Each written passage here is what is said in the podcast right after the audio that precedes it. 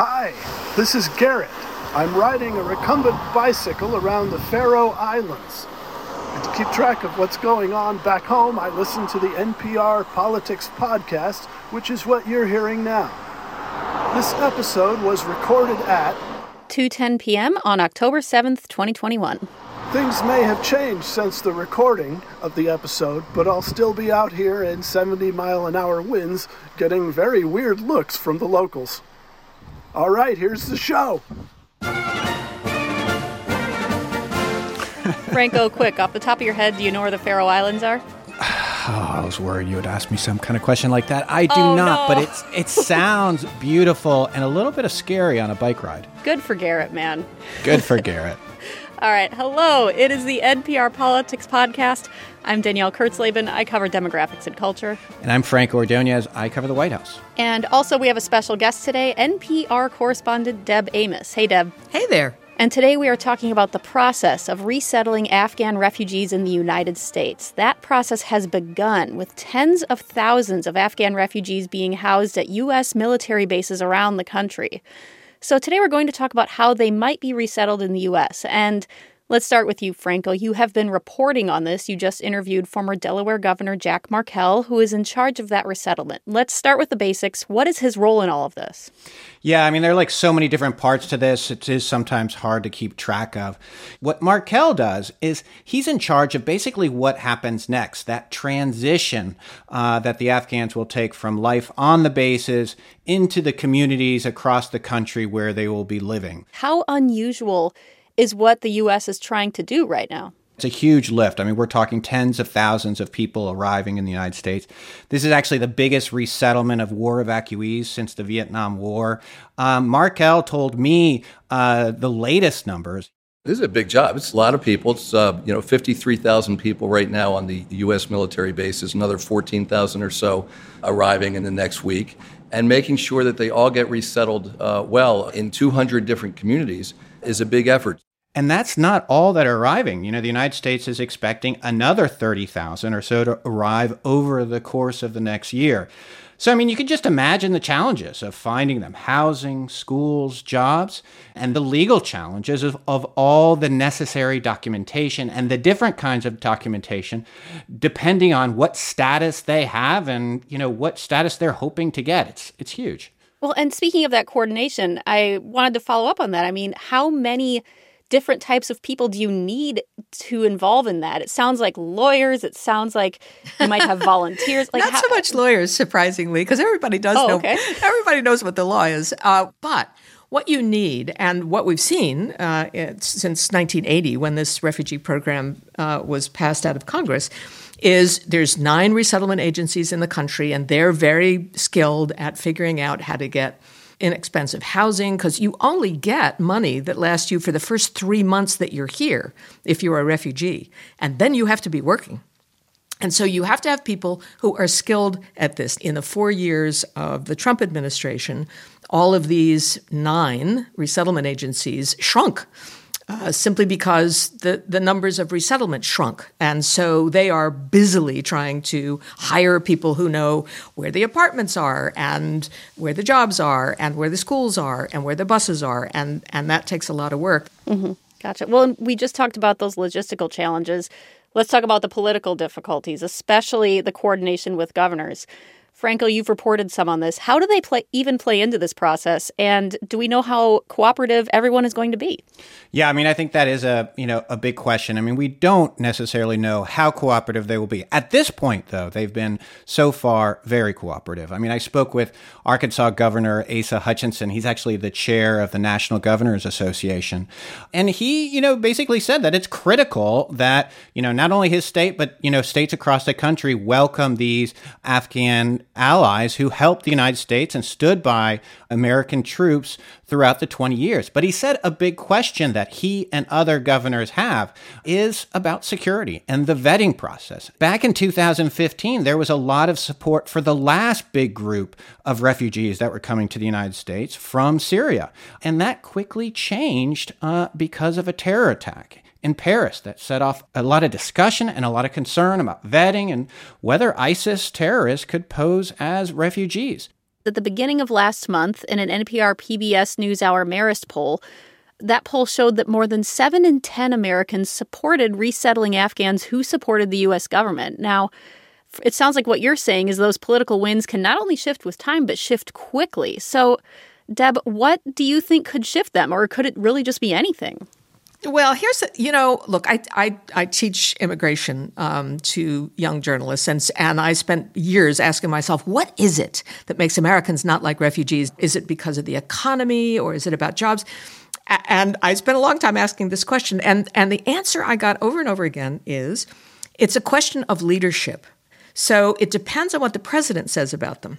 By and large, Americans support resettling refugees, and they have since 1980. It's been a bipartisan program.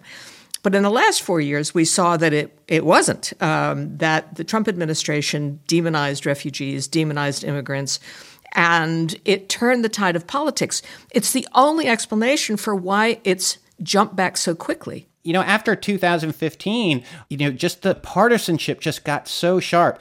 And actually, Markell, who, uh, you know, he was actually a big part of that. At that time, he was governor of Delaware, uh, and he was one of the few governors who were actually speaking out in favor of welcoming refugees. I actually asked him about that during uh, our interview. Are you concerned at all about divisions about refugees? like we saw in 2015? I mean, you have President Trump, former President Trump, has already spoken about that, and you have his some of his supporters. Is that a concern? This is not political. I mean, th- this is a fundamental value of the United States. This is our story a story of immigrants, a story of refugees. So this is not blue, this is not red, this is just who we are. And I really do believe, based on conversations I've had uh, with Democratic governors, Republican governors, Democratic and Republican mayors. Uh, this is a commonly shared value. I'll just add that as of now, and as that poll uh, that you mentioned showed, I mean, I think the support it's higher than it has been in many years in the past. But you know, we are living in very divided times, um, and we'll see if if that unity about Afghan refugees holds. All right, well, we have a lot more to talk about, but we're going to take a quick break and we will talk more about Afghan refugee resettlement when we get back. And we are back. Now, we have been talking about the politics, the logistics of refugee resettlement in the U.S., but of course, human lives are in the balance here, and I want to drill down into that. So, Franco, Let's start with you. I'm curious what you have heard from Afghans who are waiting on this process to continue. What are they saying? Yeah, I have not spoken to too many families, but I did speak to one who barely escaped Kabul in the last couple of weeks after first being turned away by gunfire. And they explained a very scary race to the airport. They only had 30 minutes to get there, to get on a flight. You know, and they're now at Fort Dix in New Jersey, where they've been for the last few weeks, just kind of wondering what's uh, going to come next. I spoke with their son, Ahmed Sardawai. He told me and he told Markell that he just wanted a chance to study. He wanted an opportunity to contribute. He's hoping to take computer science classes. And, you know, at the same time, you know, they feel very lucky that they were able to get out of Afghanistan, but they're also uh, very sad to leave their country, but also very scared. And, and frankly, also frustrated uh, because they've been on the base for so long and there's a lot of uncertainty about when they'll be able to get off and where their next step will be going. They told me uh, that they could go to Virginia, they could go to Maryland, and they could, they could go to California. I mean, living with that kind of uncertainty must be hard. Mm-hmm. Yeah, I, I spoke to two young women who are at Fort McCoy. And that's exactly what happened to them. They just ran to the airport. Essentially, they had, you know, their their backpack, and they got on the plane. And now they're at um, Fort McCoy, and they're on humanitarian parole visas, which means they really don't know anything. They have no way to get a green card, no way to go to work, and it is a, a, visa that you give when you want to quickly protect somebody, to get them out of where they are and, and bring them to safety. It has no benefits. It only lasts for two years, and then you either have to move through asylum or you have to go home. They, they came with nothing. I said, Can I send you, I don't know, a brush, some lipstick, some, I don't know, something? And they said, We don't have an address. We don't have an address yet. Right. Well, and that gets at uh, a thing that I've been wondering through this conversation that you touched on earlier. How much support economic or otherwise, do these refugees get once they get here? Depends on what status you're in. So if you're a refugee, it's pretty much laid out. You get, you know, uh, somewhere around $1,200 for the first three months. Your rent is paid for the first three months, but then you have to be working and then it's on you. If you're an asylum seeker, the way that the Trump administration did it is you can't work for a year. So it's very hard to be an asylum seeker and survive here. If you are, uh, if you came here on on uh, humanitarian parole, you have no benefits whatsoever. You are just safe. That's that's all that provides for you, and you have to figure it out. Do you get in the line for asylum? You can't get in the line anymore for refugees because you're here. Hmm. So asylum is going to be your your path, your legal path, unless they change the rules, and they might. There's been some talk about changing the rules on benefits for those who came on humanitarian parole because if you don't, it's unclear how these people are going to survive. Well, I want to end this conversation then by talking about that broader system that you both are referencing there. So, Biden was criticized last year over his refugee cap, like we talked about. Uh, he he raised it much more slowly than a lot of people in the Democratic Party wanted. Now he's raised the cap in a huge way from the fifteen thousand that Trump had last set, ultimately landing on one hundred twenty five thousand for this fiscal year. But I imagine raising the cap isn't the only thing that needs to be done to get all of these people in the door. I mean, we've talked about that as well. So it sounds like you're saying the system isn't quite ready for that. Do we know how long it is going to take to get all of these people resettled? Yeah, it's gonna it's gonna take a long time. I mean, the Afghan evacuees that came in are going to be different than that 125,000 cap, but mm. they are being resettled under the same system. Um, mm-hmm. And it was a historic low this year that were actually resettled. While the president did raise the cap to uh, 125,000, the number of actual refugees that were able to come in and be resettled was very, very small, just a fraction of that. And that is a big concern of refugee groups and former officials who work in this area who feel like a lot more needs to be done. You add to that, you know, we've been, the United States has been dealing with crisis after crisis. Earlier uh, this year, you had all the unaccompanied children who uh, came to the border. The, the United States and the Biden administration were really struggling to find shelter for those uh, young people to stay in. Then the families arriving, um, record numbers of migrants from Central America primarily.